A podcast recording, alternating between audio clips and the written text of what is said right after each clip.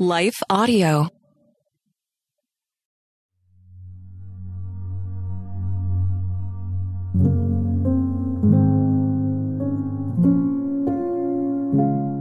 A Prayer for the Church by Chelsea DeMatteis, read by Leah Martin. If we live by the Spirit, let us also keep in step with the Spirit. Galatians 5:25. Have you ever walked around thinking you knew God's word said something, perhaps even shared it as an absolute truth, and then only to find out it wasn't in his word at all? I speak this with conviction. For years, I took what others said about the Lord and His Word and made that the absolute truth of what God had said. In this generation of Christianity, we see more people sharing what they prefer Scripture to say rather than knowing what it actually says. And this has been fumbling around in my head for some time. It struck me one day as I sat with Galatians 5:25. It says, If we live by the Spirit, let us also keep in step with the Spirit. That led me to look at the social media pages of churches across America. And I felt sick afterward.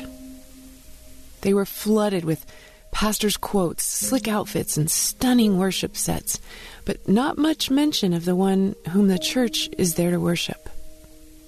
Is this really the example of living by the Spirit that we can give? While I don't believe that this is the entire reason the American church lacks desire to grow in knowledge and understanding of the Lord, I do believe it's a big part of it. The American church has become an experience, one that elevates the words, looks, and fleeting emotions of man over elevating the only one worthy of our praise our Heavenly Father, and the completed work of His Son Jesus Christ on the cross. And this caused me to ask yet another question. Why should we ever expect Christians in this generation to go deeper than surface level faith when they're met with a surface level example of Christianity? The truth is, this outward, glamorized look doesn't match the condition of our hearts.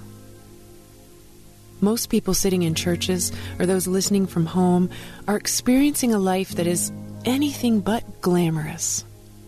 They're riding the rails of joy and grief with nothing more than one captivating one liner, bright lights, and fancy outfits to fill them. The body of Christ is hungry and aching for truth. Hearts are starving for the message of God's mercy and grace. They're aching for Christ while trying to be filled by man. Brothers and sisters, be a bearer of truth. Pray for God's church. Pray for your church leaders. Meet with them if you see them veering from the truth and cling to the gospel of Jesus Christ. Pray with me. Lord, in a world that feels as if it's spinning out of control, we know you are the true anchor. Convict us when we don't submit to your ways. Father, awaken the hearts of pastors who have chosen to go wayward. Shake up the churches that have chosen to please a world that hates you. Lord, create in me a bold heart that bears your truth, no matter the cost. Help your church be a light of truth in a dark world. In Jesus' name, amen.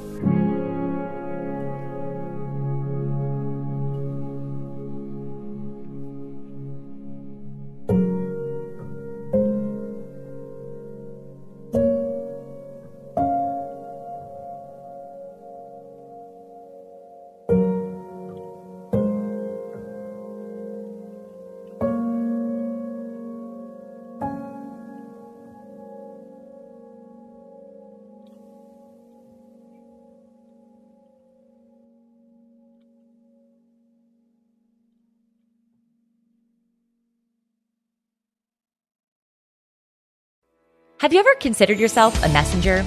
I mean, you are called by God, and aren't we all praying the big prayer, Here I am, Lord, send me? So, if we put two and two together, you've got a message to deliver, my friend.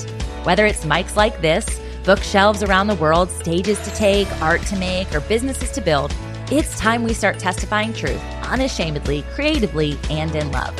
My name is Tamara Andress, the host of the Messenger Movement podcast, which is designed to catalyze Christians to speak, write, build, and testify. I use my mic like a machete, so if you don't like to get your toes stepped on or pushed off cliffs to finally jump on in with Jesus, I may be too much for you. But if you're ready to turn your message into a movement and want to run with other messengers doing the thing at scale globally, search and follow the Messenger Movement podcast on your favorite podcast platform or lifeaudio.com today.